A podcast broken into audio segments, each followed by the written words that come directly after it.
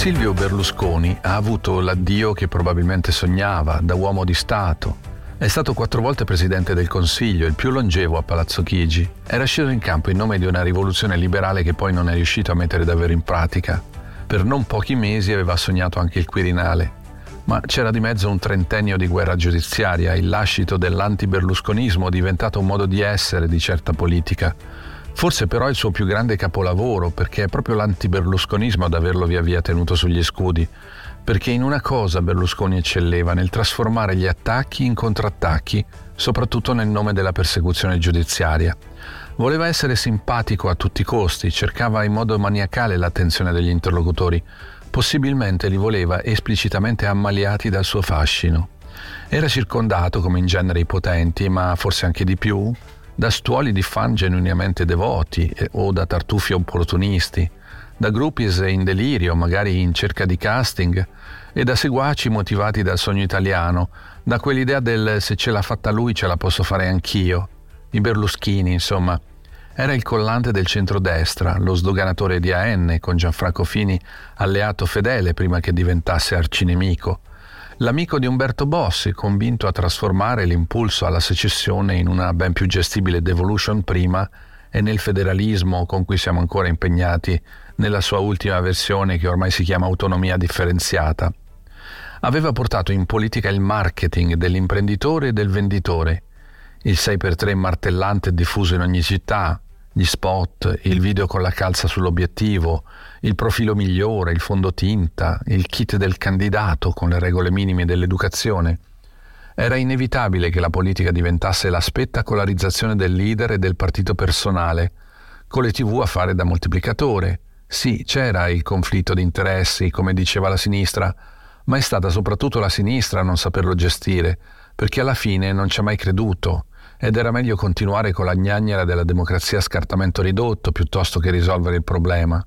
Dopo Tangentopoli, persa la sponda craxiana di un'Italia riformista e spregiudicata, si era convinto a scendere in campo per continuare il percorso riformista, appunto, ma soprattutto per evitare l'avvento dei comunisti, formidabile collante di forze ostili alla sinistra, nel frattempo impegnata, come sempre, a dividersi. La sua rivoluzione liberale aveva delle tasse però un'idea ostile, anche questo collante formidabile di un'Italia in genere propensa al nero e al sommerso. Ma Silvio Berlusconi era pur sempre il primo contribuente italiano, anche se con una condanna per frode fiscale. Era stato un imprenditore visionario e ambizioso, costruttore di città prima, città villaggio, con i laghetti e le fontane, il decoro delle aiuole, il parco per le giostre dei bimbi, l'area cani, il videocitofono quando era sconosciuto, simboli di un'Italia borghese in cerca di rassicurazioni e di difesa della proprietà. Il cliente ha sempre ragione.